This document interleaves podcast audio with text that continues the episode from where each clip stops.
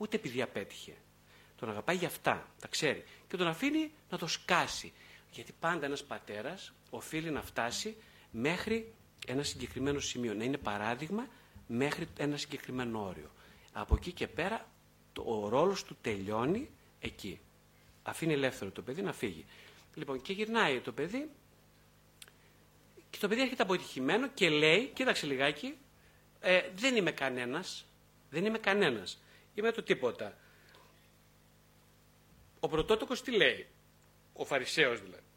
Ο πρωτότοκος λέει, εγώ θυσιάζω το παρόν για ένα μέλλον. Θυσιάζω την παροδική ζωή, που σημαίνει επιθυμία, η επιθυμία είναι πάντα παρούσα, για ένα μέλλον. Για να, θα πεθάνεις πατέρα αύριο μεθαύριο, δεν το σκέφτεσαι. Ο άνθρωπος σου λέει θα πεθάνεις κάποια στιγμή, θα πάρω τα υπάρχοντά σου. Άμα είμαι καλό παιδί, θα το τσοντάρεις και κάτι παραπάνω. Έτσι δεν είναι τώρα. Δουλεύω, σκίζομαι όλη τη μέρα, πρωί σήμερα βράδυ μαζί εδώ. Δεν θα πάρω κάτι, θα αρπάξω την περιουσία. Κληρονόμος χωρίς να είναι πραγματικά κληρονόμος. Ε; Γιατί δεν διακινδυνεύει τίποτα. Τον αγαπάει ο πατέρας. Γιατί τον αγαπάει; Γιατί σου λέει ε, είναι γιος. Είναι το αίμα μου. Αλλά τι γίνεται, χαίρεται πάρα πολύ όταν επιστρέφει ο άλλος. Γιατί χαίρεται, Γιατί ο άλλος το έσκασε, απέδρασε δηλαδή από την ανάγκη του για συνεξάρτηση και μπόρεσε και το πάλεψε. Και τώρα που γυρνάει πίσω, λέει ότι. Ε, κοίταξε, ο, α, ο πρωτότοκος γιος μεταξύ τώρα ξυπνάει από το, από το λίθραγο, από το θάνατο, βλέπει τον άλλο και αρχίζει να τσατίζεται. Σου λέει κάτσε, τι τσατίζεσαι τώρα. Γιατί λέει, δηλαδή, ο θυμός τι σημαίνει αυτή η οργή. Όχι ρε παιδιά, εγώ που τόσο καιρό δεν τι έκανα εδώ πέρα. Συνειδητοποιεί ότι η επιθυμία του να φύγει. Πούλησε δηλαδή για να πιω το φακί το, το νόμο της επιθυμίας. Και τώρα ξυπνάει από το λίθαργο. Πώς ξυπνάει με το θυμό; Ο θυμός είναι πάρα πολύ καλό εργαλείο για να ξυπνήσει κανείς. Ξυπνάει και έρχεται πίσω και λέει: ε, Λοιπόν, θέλω και εγώ να ανεξαρτοποιηθώ. Από τι, από τον πατέρα, όχι. Από την επιθυμία, από την ανάγκη μου να είμαι κολλητός με τον πατέρα. Από αυτό, γι' αυτό θυμώνω και τα, τα σέρνεις στον πατέρα. Έτσι. Ε, αυτό λοιπόν χρειάζεται να γίνει και από εμάς. Να τα σύρουμε στον εαυτό μας, στο δικό μας πρωτότοκο γιο και να δούμε τον άσωτο σαν επιθυμητό πρόσωπο. Σαν το πρόσωπο που είναι να γίνουμε. Ε; Γιατί να γίνουμε, γιατί ο άσωτος ε, συνεχώς είναι σε έλλειψη. Ο άσωτος τίνει προς την έλλειψη, θέλει να αποκτήσει την έλλειψη, συνειδητοποιεί ότι είναι απόλυτα ελληματικός και τότε καθαρίζει το τοπίο είναι αυτό που λέει και η Φρανσουάζ Ντολτό ότι ε, λέει η θρησκεία έκανε ένα πολύ, ένα πολύ σοβαρό λάθος. Το μεγάλο λάθος είναι ότι μπαίνουν ας πούμε παπάδες κλπ. Και, και όλοι απαγο, λέει, απαγορεύουν στο παιδί, απαγορεύουν στον εαυτό να ξεφύγει. Ενώ θα έπ, ο Χριστός λέει στα Ευαγγέλια ότι ναι, χρησιμοποιήστε το σώμα σου φωτεινή, ναι, κάνε, ε, είναι οκ όλα αυτά που κάνεις, γιατί κινήσεις σε ένα χώρο ευρύτερο επιθυμίας, αλλά όσο περισσότερο κινήσεις σε ένα μάταιο χώρο, αυτό, σε έναν άχρηστο, σε ένα περιττό χώρο, θα συνειδητοποιήσεις τελικά την περιττότητα αυτού του χώρου, την αχρηστία, θα καταλάβεις ότι εκεί δεν τελειώνει η επιθυμία, αλλά ανάγεται σε κάτι πολύ περισσότερο και θα το επιδιώξεις. Αυτό λέει ο Χριστός. Αυτό που δεν λέει, που δεν, λέει, που δεν λέει η Εκκλησία σήμερα. Έτσι. Ε, οπότε, εκείνο που χρειάζεται να πούμε στον εαυτό μας είναι ότι η έλλειψη είναι το έναυσμα για να ξεκινήσει κανείς και είναι και ένα στόχος η έλλειψη. Δηλαδή χρειάζεται να μπούμε στην διαδικασία έλλειψης. Εμένα το μεγαλύτερο, ας πούμε, η μεγαλύτερη δυσκολία είναι τις στιγμές που δεν έχω, που χάνω αυτή το αίσθημα της έλλειψης. Δηλαδή όταν αισθάνομαι επαρκής, όταν δεν μπορώ να προσευχηθώ, όταν δεν μπορώ να προβάλλω τον ευάλωτο μου εαυτό σε ένα ζητιάνο, όταν δεν μπορώ να προβάλλω τον εαυτό μου σε έναν ενδεή, σε έναν πονεμένο άνθρωπο, αισθάνομαι μια βαθιά αποξένωση. Αυτή η βαθιά αποξένωση με στιγματίζει με πονάει πάρα πολύ. Έτσι.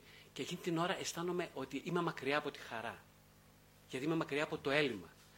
Μόνο μέσα της προβολής ο άνθρωπος μπορεί να λειτουργήσει. Μόνο εγώ, αν προβάλλω σε κάποιον ενδεή το δικό μου κομμάτι έλλειψης, θα μπορέσω να συμπονέσω έναν άνθρωπο. Δηλαδή, αν είμαι πραγματικά ελληματικός.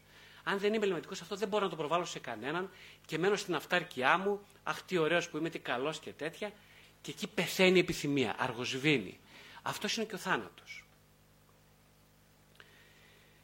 Ε, οπότε όλοι αυτοί οι χαρακτήρες, οι απεχθείς και οι αξιοκατάκριτοι, δεν φοβούνται να χάσουν τίποτα και δεν έχουν τίποτα. Ανοίγονται προς το καινούριο, ανοίγονται προς το άλλο, ανοίγονται προς τον άλλο, γιατί δεν έχουν κάποιον. Ε, Ο νόμος είναι ο φραγμός που αυξάνει την επιθυμία. Είναι αυτό που είπαμε πριν για την αιμομηξία. Ο γονιός λοιπόν τι είναι να δώσει στα παιδιά του, να δώσει μια πράξη, να δείξει έμπρακτο ίδιο με τη ζωή του το νόημα της ζωής. Οι γονείς, ξέρετε, μπαίνουμε στη διαδικασία θεωρητικολογίας, λέμε στα παιδιά αυτό και εκείνο και το άλλο. Ειδικά οι ψυχολόγοι γονείς είναι ό,τι χειρότερο υπάρχει, ας πούμε. Ε, λένε στα παιδιά, κάνει εκεί, δηλαδή νομίζουν ότι κάτι ξέρουν. Ας πούμε. Είναι αυτό το που είπε για τους Φαρισαίους προηγουμένως. Και λένε, ας πούμε, αυτό και το άλλο και το τέτοιο. Λοιπόν, ε, όχι, δεν θέλει ανάγκη το παιδί. Το παιδί θα βαρεθεί αργά το, ε, το λόγο, θα τον βαρεθεί πάρα πολύ γρήγορα. Και δεν τον βαρεθεί το λόγο. Όχι γιατί ο λόγος δεν είναι νοηματοφόρος. Γιατί απλά δεν συμβαδίζει με αυτό που εγώ βιώνω στη ζωή μου. Όχι μόνο στη συνειδητή ζωή, στην ασυνείδητη ζωή. Ε; Δηλαδή, πολύ προτιμότερο ένα παιδί, ένας γονιός να το βουλώσει και να το ακούσει. Το παιδί θα αισθάνεται ότι έχει μια ιαματική επίδραση πάνω του. Ένας απόν λόγος, μια Το ίδιο ακριβώς συμβαίνει και στη θεραπεία, ξέρετε. Ακριβώς το ίδιο. Ε; Ε, πολλές φορές, εκτός από εκείνον τον κύριο που ήμουν πολύ φλιαρό, πολλές φορές θέλω να σωπαίνω στη, στην ψυχοθεραπεία. Ε, όχι για να φέρω σε δι... ούτε για να προκαλέσω ότι ε, μεταβιβάσεις, ούτε για να κάνω λόγο. Ο λόγος που, που θέλω να σωπαίνω είναι γιατί εκτιμώ πολύ αυτό που έχω απέναντί μου. Διότι όταν σωπαίνω, εκτιμώ πάρα πολύ τους ανθρώπους. Εκτιμώ δηλαδή, τους σέβομαι και θέλω να τους αφήσω να μιλήσουν μόνοι να μιλήσουν μόνοι και γιατί να, για να τους δώσω την, το αίσθημα ότι κάποιος αναγνωρίζει ε, αυτόν τον νοηματοφόρο λόγο τους. Ε, όταν σωπαίνει λοιπόν μια, μια, κοπέλα, μια κυρία που έζησε μέχρι πρόσφατα, ήταν, όταν ήταν μικρή έφηβος είχε πάει στο Φρόιτ και κάποιος του έπαιρνε συνέντευξη μετά από το, πριν το θάνατό της, και ήταν γριούλα πια, και, της, ε, και λέει, εγώ λέει, πήγα μία φορά στο Φρόιτ και με θεράπευσε. Μία φορά πήγα, επισκέφθηκα τον Dr. Freud και με ε, θεράπευσε. Και της λέει, πώς, πώς ήταν, τι έγινε, είναι δυνατόν αυτό που λέτε, η ψυχανάλυση είναι μια μακρόχρονη διαδικασία, δεν γίνεται αυτό που λέτε. Να σας πω τι έγινε. Ε, πήγα εκεί και ε, ε, πήγα με τη μάνα μου. Η μάνα μου πήγα μαζί στη μέση στη συνεδρία και η μάνα μου άρχισε να λέει μπαμ, μπαμ, μπαμ, μπαμ, μπαμ, ένα, δύο, τρία, τέσσερα. Και ο Φρόιτ διακόπτει ξαφνικά απότομα, τη μαμά, τη λέει βγείτε έξω, παρακαλώ και κάθεται μόνη μαζί μου, κάθεται μόνος μαζί μου και όλη την άλλη την ώρα με, με ακούει μόνο και αναγνωρίζει ότι το έχω δίκιο. Είναι η πρώτη φορά που αισθάνθηκα ότι ακούστηκα στη ζωή μου, λέει η κοπέλα. Ήταν έφηβη, ίσως μεγαλύτερη. Η πρώτη φορά που ακούστηκα από κάποιον. Αυτό με θεράπευσε. Δεν το ξαναείδα ποτέ. Οπότε καταλαβαίνετε λοιπόν για τους γονείς, για τους δασκάλους, για τους ψυχοθεραπευτές ότι πολλές φορές με την ψυχοθεραπεία οι άνθρωποι λένε: Άντε, μίλα, θέλω το λόγο σου. Λένε στον ψυχοθεραπευτή: Μίλα, πες μου, πες μου κάτι, πες μου. Αυτό, προσέξτε, είναι πολύ, πολύ tricky. Γιατί είναι tricky; Είναι λίγο μ, τέχνασμα. Στην πραγματικότητα, ζητώντας το λόγο του θεραπευτή, κάποιος θέλει να αποφύγει, απαξιώνει τον εαυτό. Δεν εκτιμάται, φεύγει από την αυτοεκτίμηση. Ε, τάχο θεραπευτή είναι αυτός που ξέρει. Τάχο αυτός που θα συμπληρώσει το κενό με το λόγο. Ο θεραπευτής δεν είναι αυτός που ξέρει, και αν ακόμα είναι αυτός που ξέρει, δεν έχει καμία σημασία αυτό. Σημασία έχει να αισθανθεί ο άνθρωπος ότι είναι αναγνωρισμένο, αναγνωρισμένο υποκείμενο. Ε, αυτό όμως το φοβάται ο ίδιος ο άνθρωπος. Φοβάται την αναγνώριση που τη ζητάει τόσο πολύ. Γιατί αν αναγνωριστεί ως υποκείμενο, υπάρχει ο κίνδυνος να θεραπευτεί γρήγορα. Ο κίνδυνος για την επιθυμία είναι ο ίδιος ο κίνδυνος για τη θεραπεία. Ο μόνος κίνδυνος, λέει ο Λακάν, η μόνη ανοχή είναι το να χάσει κανείς την επαφή με την επιθυμία.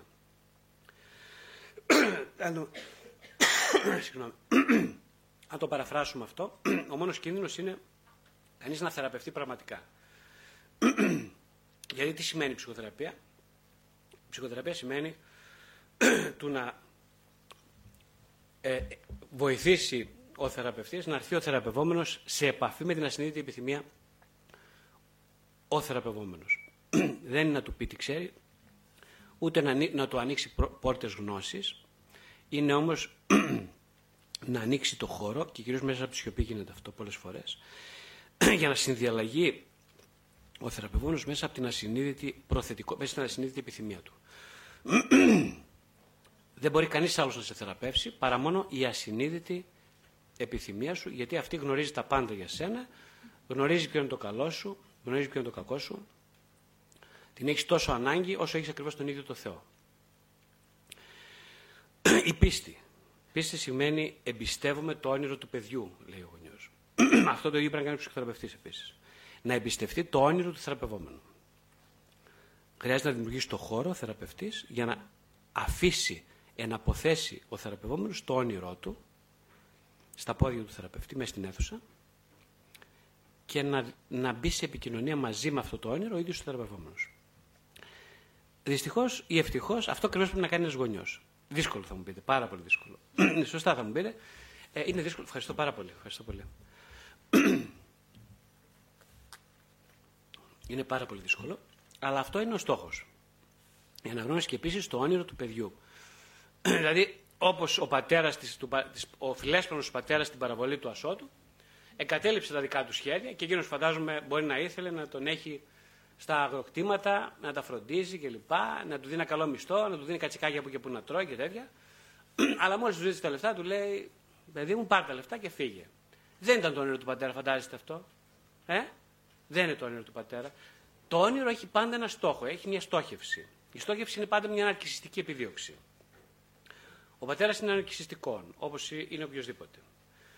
Οπότε ο πατέρας χρειάζεται να σπάσει αυτή την αρκιστική του καθήλωση και να ανοίξει το δρόμο στην επιθυμία του παιδιού. Δηλαδή να, να, του, να χάσει τα σχέδιά του. Γιατί, για χάρη ποιου, για χάρη της εμπιστοσύνης. Για να γίνει το παιδί καλό, όχι, το παιδί μπορεί να γίνει κακό. Μπορεί ο άστος να μην επιστρέψει ποτέ σπίτι. Μπορεί ο άστος να τα χάσει όλα και να μείνει στην απάθεια κολλημένος και να πεθάνει σε ένα ράτζο φροντίζοντας γουρούνια. Μπορεί να γίνει έτσι. Δεν εγγυάται τίποτα στον πατέρα για την επιστροφή. Δεν εγγυάται κανείς τον άσο ότι θα επιστρέψει πίσω. Κανείς δεν εγγυάται πουθενά. Δεν υπάρχει εγγύηση γενικά. Εδώ είναι το ζητούμενο. να μπει κανείς στη διακινδύνευση χωρίς καμία εγγύηση. Αυτό κάνανε οι μεγάλοι αθλητές της ζωής. Μπήκαν όσους θαυμάζετε, σκεφτείτε, όσους θαυμάζετε, για όποιον λόγο τους θαυμάζετε, σκεφτείτε, είναι οι άνθρωποι οι οποίοι ποτέ δεν μείνανε στο γράμμα του νόμου. Ποτέ. Είναι οι άνθρωποι, είναι οι επαναστάτες, αυτοί που κάναν το έλλειμμα ε, πλούτο. Είναι αυτοί που ήταν πάρα πολύ ελλειπείς. Όσους θαυμάζετε, θυμηθείτε, επαναλαμβάνω, όσους θαυμάζετε, ήταν βαθιά ελληματικοί, σαν προσωπικότητες.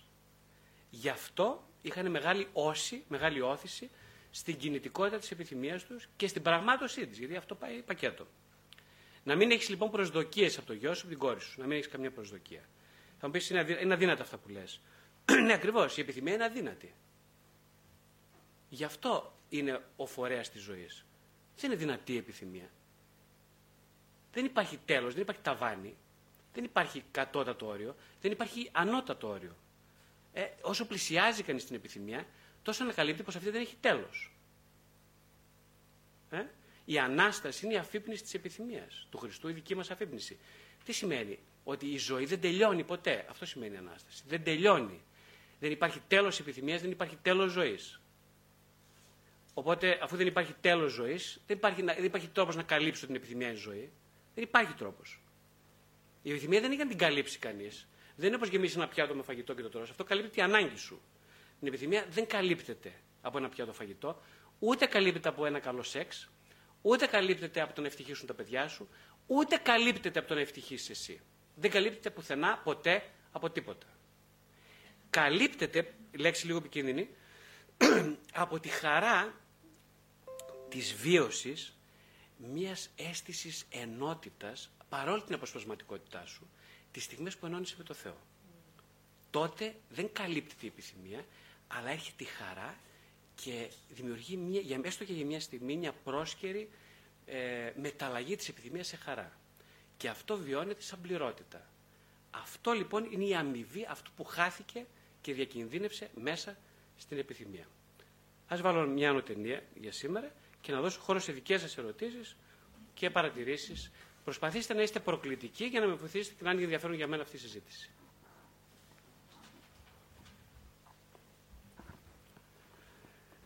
Παρακαλώ, ναι, ένας-ένας για να... το μικρόφωνο, ναι. Ευχαριστώ. Ε, πιθανόν να έχει απαντηθεί από το παράδειγμα, αλλά θα ήθελα να, να μου το επιβεβαιώσετε αν είναι δυνατόν, σας παρακαλώ. Ας πούμε ότι συνειδητά έχω, την επιθυμία, έχω αντιληφθεί την επιθυμία μου και την βιώνω. Ε, και έχω απέναντί μου κάποιον ο οποίος με προκαλεί συνεχώς με το τραύμα της δικής του επιθυμίας. Τι κάνω, τα όρια που είπατε στον κύριο αυτό που ήρθε ή γίνομαι Άγιος; Είναι πολύ συγκεκριμένο αυτό που λέτε. Δεν θα μπούμε σε ανάλυση περιπτώσεων γιατί θα πάρει πάρα πολύ χρόνο. Ούτως ή άλλως δεν είναι ο κατάλληλος χώρος γι' αυτό. Ε, δε, δεν υπάρχει. Κοιτάξτε. Ε, Όταν συγκρούεται η επιθυμία μου με του άλλου. Ναι, ναι, αυτό που είπατε, ναι, νομίζω το απάντησα με παράδειγμα. Πολύ σωστά το είπατε. Με το παράδειγμα ενός ανθρώπου που έχει ανάγκη να θέσει όρια. το κυρίω της εικόνας που σας περιέγραψα. Αλλά ακριβώς ε, φοβάται να θέσει όρια. Γιατί ακριβώς τι σημαίνει να θέτει κανείς όρια, σημαίνει να μεγαλώνει, να αυξάνεται ως προς την επιθυμία. Και είπαμε υπάρχει πολύ μεγάλος φόβος. Ο λόγος που οι άνθρωποι δεν θέτουν όρια είναι πρώτον γιατί δεν μάθαν ποτέ να τα θέτουν τα όρια. Δεύτερον είναι γιατί οριοθετώντας τον άλλον, οριοθετεί κανείς τον εαυτό του και αυτόματα μπαίνει πιο δυναμικά στο χώρο της δικής του επιθυμίας. Δηλαδή προχωράει η ζωή. Οι άνθρωποι φοβούνται να προχωρήσει η ζωή. Και γι' αυτό αναστέλουν την ανάγκη τους για οριοθέτηση ε, με, τη δικαιο... με την ψευδέστηση της καλότητας ή της ευσπλαχνίας προς τον άλλον.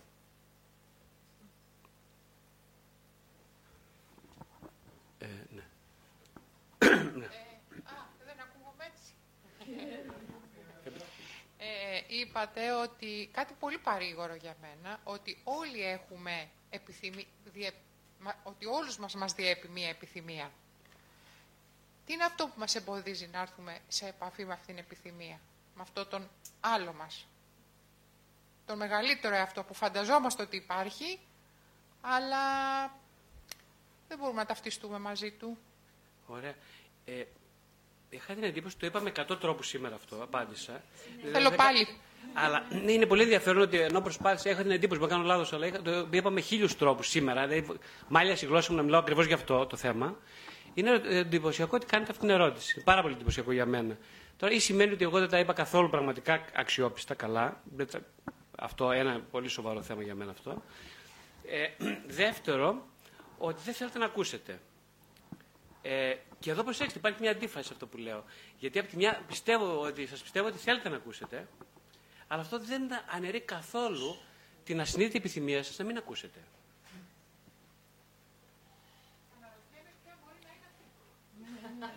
Ε, πάντως, ε, ίσως να βάλαμε σε λόγια μόνο αυτό ότι υπάρχει μια σύγκρουση, από τη μια θέλω πολύ να σε ακούσω και από την άλλη σε παρακαλώ δεν θέλω να σε ακούσω. Αυτή ακριβώς η σύγκρουση γίνεται συνέχεια στα ζευγάρια. Συνέχεια, συνέχεια. Συνέχεια.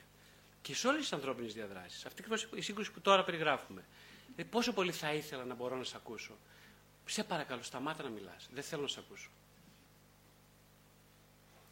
Ευχαριστώ πάρα πολύ για την ευκαιρία που μου δώσετε. ναι. Είπατε ότι η επιθυμία είναι κάτι το οποίο δεν μπορεί να εκπληρωθεί, να καλυφθεί ούτως ή άλλως. Γιατί τη φοβόμαστε όμως, αφού δεν πρόκειται να την καλύψουμε; Πολύ ωραία. Πάλι νομίζω το ίδιο ισχύει και για την κοπέλα, ακριβώς το ίδιο.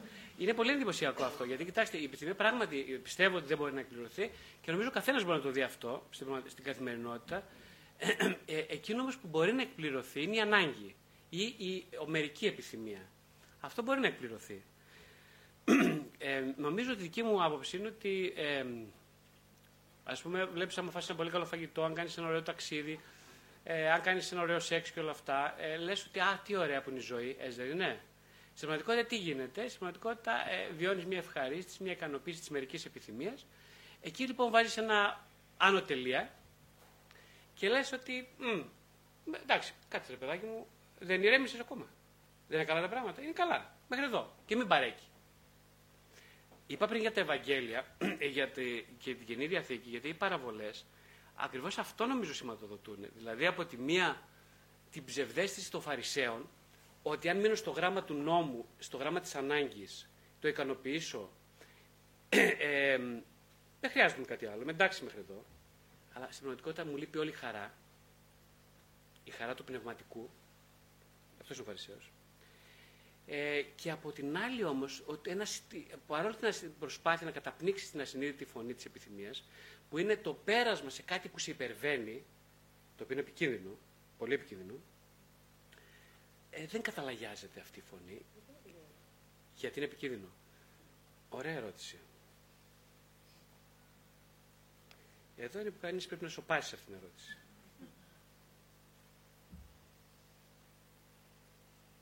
Ας πάμε στην επόμενη.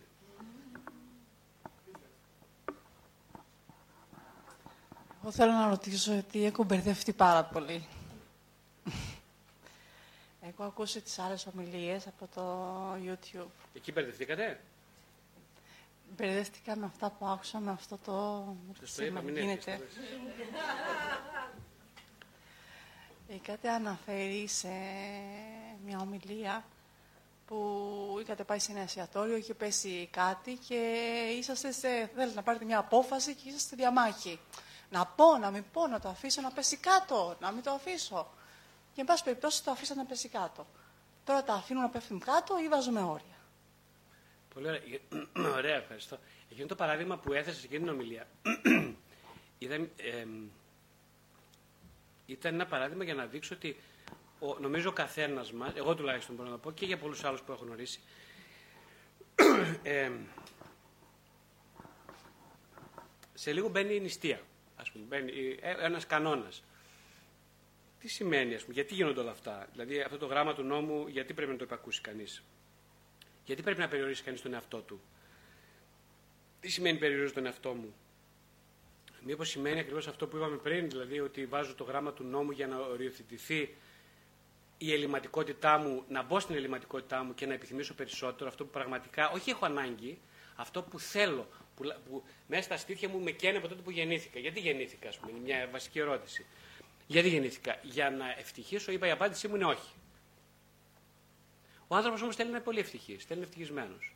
Ε, και μου υπόσχεται η σημερινή κοινωνία, μου, μου υπόσχεται μια πλευρά του εαυτού, ότι αν εσύ τώρα έχεις τι νηστείες και τις βλακίες, λοιπόν, κοίταξε να φάσει τη σκαλοπριζόλα σου, 300, 400, 500 γραμμαρίων, λοιπόν, με την καρνιτούρα που τη γουστάρεις, με όλα τα λιπαρά κλπ. Έτσι, αυτό είναι η ζωή, φιλαράκι. Τρέχει και τρέχει και να αφήνεις τίποτα να σου ξεφύγει. Αυτό είναι η ζωή. Λοιπόν, από τη μία είναι αυτή η φωνή, έτσι. Έλατε που εγώ όμως, επειδή εγώ την ακολούθησα αυτή τη φωνή πολλές φορές, με τη σκαλοπριζόλα, πάρα πολλές φορές, και πάντα, πάντα χτυπάω τείχο. Πάντα χτυπούσα, έπεφτα του βάρισε, ντοκ, ντοκ, το κεφάλι του δίκου. Ντοκ, ντοκ, ντοκ, ντοκ, το γέμισα καρούμπαλα, ας πούμε. Πίσω, μπροστά, παντού. Ε, και κάποια στιγμή, ρε παιδάκι μου, λέει κάτι. Αφού χτυπάς συνέχεια σε τείχο, κάνε όπιστε. Ε, κάνε όπιστε εδώ. Τι, τι παρά στο κεφάλι. Αφού χτυπάς, ναι, δεν το βλέπεις ηλίθιος. Χτυπάς στον τείχο. Για μένα λέω, δεν για εσάς. Λοιπόν, ε, κάποια στιγμή έκανα την όπισθεν. Όπισθεν αυτό σημαίνει. Πάω πίσω ως προς την επιθυμία για κάλυψη ανάγκης. Πάω πίσω. Μπαίνω σε αυτοπεριορισμό. Πάω πίσω, πάω πίσω. Πάω. Και παρατήρησα ότι όσο αυτοπεριορίζομαι σε όλα τα επίπεδα, στο επίπεδο με την καρσόνα στο εστιατόριο, που τσαντίστηκα, της λέω: Όχι, θέλω τώρα την ομελέτα, ρε φιλενάδα. Τι θα πει αυτό, έσπασε. Έπεσε το κλαδί, έσπασε. Θέλω άλλη μελέτα και δεν την πληρώσω εγώ την ομελέτα μου. Όχι, δεν την πληρώσω την ομελέτα. Αυτό δεν θυμάσαι το παράδειγμα. Δεν, όχι, δεν την πληρώσω. Και μια φωνή όμως μου λέει στο μου συντηρήσει τα αυτή.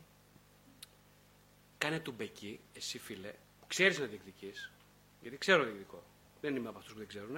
Αν ήμουν από αυτούς που δεν ξέρουν, τότε δεν θα ήμουν σε αυτό το παιχνίδι, είμαι σε άλλο τρίπ. Εγώ όμως ξέρω να διεκδικώ. Μου είναι πολύ εύκολο να διεκδικώ. Οπότε θα την. Έλα εδώ, έλα εδώ. Έλα εδώ, έλα εδώ. Λοιπόν, θέλω μελέτα και δεν την πληρώνω. Μπορώ να το κάνω εύκολα. Η φωνή όμως μου είπε: Δεν θα πας πουθενά με αυτόν τον δρόμο. Βούλωστο. Γιατί να το βουλώσω, ρωτάω εγώ τώρα. Γιατί να το βουλώσω. Λοιπόν, σιωπή, σιωπή, γιατί το λέω εγώ, λέει η φωνή. Ποιος εσύ; Είμαι αυτός που ξέρει τι πραγματικά επιθυμείς. Και τι να κάνω; Εμπιστεύομαι εγώ τώρα. Θα πεις ότι ας γίνει το θέλημά σου. Α γίνει το θέλημά σου. Ναι, ρε παιδί, ας γίνει το θέλημά σου. Αν σου πει γκαρσό, θα την πληρώσει, την πληρώσει το μελέτη. Τελεία. Κουβέντα, δεν πεις τίποτα. Και παράξενο για μένα, παίρνω την απόφαση να πω, θα, εγώ θα πληρώσω την μελέτη. Και την ώρα που το λέω αυτό, έρχεται και μου λέει, δεν θα πληρώσει την μελέτη φυσικά. Mm. Αυτό έχει συμβεί άπειρες φορές στη ζωή μου. Συνέχεια συμβαίνει. Μόλις λέω εγώ, θα πληρώσω την ομελέτα, πάντα μου τη χαρίζεται. Τζάμπα η ομελέτα. Μπορείτε να μου το εξηγήσετε αυτό, πώς γίνεται; Ποιος το κάνει αυτό; Ποιος το κάνει αυτό το κόλπο; Πιάσατε τι προσπαθώ να πω. Κάποιος μου παίζει παιχνίδι εδώ πέρα με τις ομελέτες. Κάποιος μου παίζει παιχνίδι συνεχώς. Κάτι γίνεται. Ε, εντάξει, κάνεις τόσα χρόνια αυτή τη δουλειά, ρε φίλε, ας πούμε. Ε, λίγο μυαλό έχεις, ας πούμε, λίγο. Ε, σταμάτα να, να σκέφτεσαι πότε, πότε θα την κάνεις τζάμπα την ομελέτα. Όχι, δεν την κάνεις τζάμπα, θα την πληρώσεις την ομελέτα. Πάντα θα λες, θα γεννηθεί το θέλημά σου. Πάντα θα το λες. Και να μην το θέλεις, θα το λες. Θα σκύψεις το κεφάλι για να περάσεις κάτω την πόρτα. Θα λες, θα γίνει όπως θέλεις εσύ, όχι όπως θέλω εγώ. Ποιος το είπε αυτό, θυμάστε, ποιος το είπε; Πότε το είπε αυτό και πού το είπε; Θυμάστε ποιος; Ο Χριστός, στον κήπο της Γεστημανή. Αυτός ο άνθρωπος Χριστός που έσταζε ενός τρόμβι αίματος από τον πόνο, έσταζε το αίμα από το πρόσωπό του. Έλεγε πάρε αυτό το ποτήρι από μένα γιατί εγώ δεν το θέλω. Δεν το θέλω αυτό το ποτήρι, σε παρακαλώ. Και μετά αμέσως λέει ας γίνει όμως όπως θέλεις εσύ. Γιατί να γίνει όπως θέλεις. Τι γίνεται. Ε, ο Χριστός είναι ένα, βασικό, ένα παράδειγμα, ακριβώς αυτό που λέμε σήμερα, ότι μόνο από τη συνείδηση μιας έλλειψη μπορεί να γεννηθεί επιθυμία. Ο Χριστός στις πιο κρίσιμες στιγμές του είναι ολομόναχος. Δεν είναι εκεί ο πατέρας. Τον αφήνει ολομόναχο. Είναι συνεχώς μόνος. Απόλυτα μόνος. Προσέξτε και το παράδοξο. Ένας θεάνθρωπος, ο οποίος είναι απόλυτα μόνος, συνέχεια απευθύνεται σε ένα πατέρα, ο οποίος είναι αόρατος και δεν είναι σε επαφή, δεν συντρέχει, δεν θέει προς βοήθεια του Χριστού. Το καταλαβαίνετε; Δεν θέει ο Θεός στο γιο του. Δεν τον προστρέχει, δεν τον βοηθάει, τον αφήνει μόνο του, ρημαγμένο μόνο. Και το παράδοξο της επιδημίας είναι ότι μες στο βαθύ έλλειμμα ο Χριστός έχει ακριβώς την απόλυτη πεποίθηση ότι ο πατέρας είναι παρόν. Την ώρα που λέει ότι γιατί με καταλείπεις, λέει ας γίνει όπως θέλεις εσύ. Αυτή η βασική παραδοξότητα της ανθρώπινης ψυχής αναπαράγεται, προεικονίζεται μέσα στον εσωτερικό διάλογο του Θεανθρώπου. Αυτό νομίζω ότι γίνεται. Πάμε σε μια άλλη ερώτηση. Δεν είναι ερώτηση. Απλά πήγα να απαντήσω αυτό που είπατε, αλλά το απαντήσετε μόνος σας. Ε, πρώτον θα πω ευχαριστούμε. Ευχαριστώ προσωπικά εδώ πέρα για την, ε, το πνευματικό λιθαράκι που βάζετε στην εξέλιξη του καθενός. Η απάντηση είναι αυτό που είπατε εσείς. Η ταπείνωση, να αφήνεσαι στη διαπρόνοια. Όταν αφήνεσαι, γιατί είναι, είναι ο αντίποδος του εγωισμού. Όχι, εγώ θα το λύσω, ενώ σας το λύνει η διαπρόνοια. Αυτό. Ωραία. Πολύ ωραία. Ναι. Χαίρετε. Ε, αναρωτιέμαι, είπαμε πριν ότι όταν κάποιος ε, δεν εξέλθει φυσιολογικά από το του ειδηποδίου, ε, διονυστεί η κατάσταση, ενηλικιώνεται, μπαίνει σε μια σχέση, σε ένα γάμο. Είπαμε ότι όταν λοιπόν τη γυναίκα του, παρότι είναι θεά, την αποκαλεί θεά, δεν μπορεί μαζί της να έρθει σε σεξουαλική πράξη και ε, αρχίζει τα εξωσχολικά. Δεν είναι αυτό μέσα σε εισαγωγικά μία υγιής επιλογή του. Δηλαδή, πώς θα κάνει σεξ με τη μητέρα του, θα πρέπει να κάνει κάτι εξωτερικά. Άρα υπάρχει μια υγεία, ένα κομμάτι υγείας μέσα του. Όμως είπαμε από την άλλη ότι το, η, πώς το λένε, η, η μοιχεία διονύζει την ε, μομιξία. Ε, αυτό δεν είπαμε. Λίγο μου συγκρούονται αυτά τα δύο. Θεωρώ δηλαδή ότι είναι υγιής επιλογή τους, σε πολλά εισαγωγικά μας έτσι. Δεν πάει με τη μάνα του. Πολύ ωραία. Πάρα πολύ ωραία ερώτηση. Ευχαριστώ. Ε, ναι, κοιτάξτε, είναι, τώρα μην το παραξηλώσουμε. Είναι υγιές. Τι είναι υγιές; Να πούμε ποιο είναι το υγιές κομμάτι. Πολύ σωστά, συμφωνώ μαζί σας. Το υγιές κομμάτι είναι πιο, κατ' εμέ, ότι είναι ένα επιθυμητικό που θέλει να συνουσιαστεί. Ε, θέλει δηλαδή να συνευρεθεί. Κοιτάξτε τι γίνεται. Θέλει να συνευρεθεί με τη γυναίκα του. Αυτή είναι η αλήθεια. Έτσι μεταξύ μας τώρα. Θέλει να συνευρεθεί με τη γυναίκα του. Δηλαδή, τι σημαίνει με τη γυναίκα του; Με, με μια. Ε, ο κάθε άνθρωπος, ακόμα και αυτός που κάνει, έχει τρεις παράλληλες μαζί με το, μες στο γάμο, ειδικά αυτός, ειδικά αυτός, να τονίσουμε, αυτός θέλει να, να βρεθεί σε μια κοινωνία με τη γυναίκα του.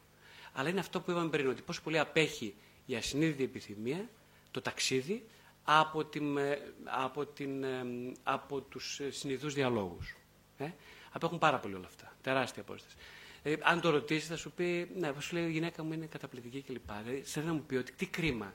Θα σου πει, τι κρίμα, ας πούμε.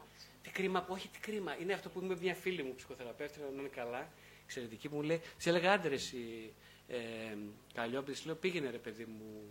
Ε, είναι πολύ καλό παιδί ο Γιώργος. Ε, κάντε μια αναταβατούρη. Εγώ προξενητή να τους προξενέψω. Κάντε λέω με τον Γιώργο, τόσο καλό παιδί. Και λέει Γρηγόρη, πόσο πολύ θα ήθελα να θέλω, αλλά δεν θέλω. Τι ωραίο που το είπα, τι ωραίο που το έβαλες σε λόγια. Ε. Πόσο πολύ θα ήθελα να θέλω, αλλά δεν θέλω. Ε, τι να τις πει. Τα λέει όλα με αυτή τη φράση. Ε, και λέει όπως λέει ο κύριος αυτός, εγώ τόσο πολύ θα ήθελα, κύριε ψυχοθεραπευτά, ας πούμε, θα ήθελα να συνουσιαστώ με τη γυναίκα μου, να μην υπάρχουν τα εμπόδια αυτά, ε, τα συνείδητα εμπόδια που παρεμβαίνουν στην, στην ολοκλήρωση της σχέσης μας. Και το γεγονός ότι εγώ τώρα εναποθέτω την επιθυμία μου σε μερικά αντικείμενα, εκτός γάμου, εκτός σχέσης, αυτό με πληγώνει βαθύτατα. Ε, δεν είμαι σε επαφή με την πληγή, ε, δεν μου είναι γνωστή η πληγή. Ήρθα εδώ για να μου δείξετε την πληγή μου. Δεν τα λέω φυσικά όλα αυτά. Γιατί δεν ξέρει γιατί ήρθε εδώ. Κάνει πολύ χρόνο κανείς για να καταλάβει μέσα στην ψυχοθεραπεία γιατί ήρθε στην ψυχοθεραπεία. Πάρα πολύ χρόνο κάνει. Κανονικά. Αυτή η γυναίκα με αυτόν τον άντρα θα μείνουν στην ψυχοθεραπεία; Όσο θα μείνουν και μέσα στη σχέση τους. Όσο θα παλέψουν τη σχέση τους, άλλο τόσο θα μείνουν και στην ψυχοθεραπεία. Αυτή είναι η δική μου απάντηση. Οπότε ναι, είναι υγιής η επιθυμητικότητα, η ασυνείδητη προθετικότητα της, όχι της χρήσης αντικειμένων, αλλά της επανένωσης σε, σε μια αρχική ταυτότητα που είμαστε οι δυο μας ένα. Που, είμαστε, που οι δυο μας μπορούμε να αναπαράγουμε μια υγιή σχέση. Ναι, αυτό είναι υγιές. Το ότι όμως ε, παρεμβαίνει η χρήση των αντικειμένων σαν υποκατάσταση της, της ολικής επιθυμίας, αυτό δεν είναι υγιές. Οπότε αυτό. Ναι.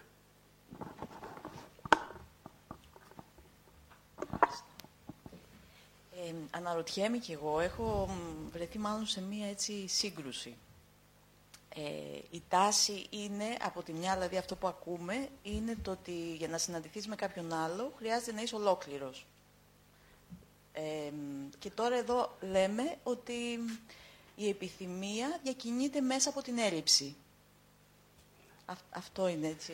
Ναι, ναι, ναι, πολύ ωραία. Να συναντηθείς ολόκληρος, ε, να είσαι ολόκληρος. Όχι, δεν είσαι ολόκληρος. Είναι αυτό το επίπεδο που μου έκανε εδώ μια κοπέλα πριν από χρόνια, νομίζω. Μου, μου έκανε μια ερώτηση πολύ ωραία. Μου λέει, κοιτάξτε, λέει, δηλαδή, οπότε λέτε, εσείς καταλαβαίνω ότι εγώ για να κάνω μια σχέση στη ζωή μου θα πρέπει να ολοκληρώσω την ψυχοθεραπεία μου και μετά να πω στη σχέση. ήταν πολύ ωραία ερώτηση αυτή. Σαν συμπέρασμα ήταν μια. Και της είπα τότε ότι θυμάμαι ότι γέλασα πολύ, ας πούμε, ήταν πολύ ωραία. Δεν ήταν αστείο, το έλεγε σοβαρά. Ε, λέω καλά, αν καταλάβατε αυτά που, από αυτά που είπα αυτό, τότε είμαι, για, είμαι για τα μπάζα τελείως. Δηλαδή δεν καταλάβατε τίποτα, εγώ δεν, κατα, δεν κατάλαβα τι έλεγα, οπότε και οι δυο μας είμαστε. Ε, όχι, δεν εννοώ φυσικά αυτό. Δεν εννοώ ότι. Ε,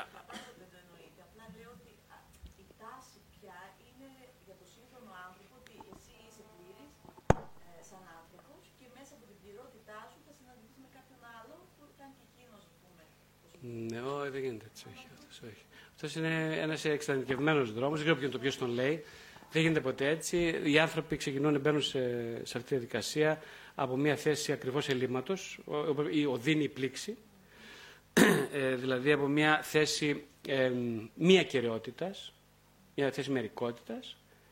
Ε, και θέλουν να αναπτύξουν μια περισσότερο ολική σχέση με τον εαυτό. Αυτό συμβαίνει. Αυτό ακριβώς είναι και ο λόγος που κάνουν ερωτικές σχέσεις οι άνθρωποι. Ακριβώς αυτός. Δηλαδή, από μια θέση μερικότητας να μπουν σε μια θέση. Δηλαδή, τι λένε, είσαι το άλλο μισό, δεν λένε.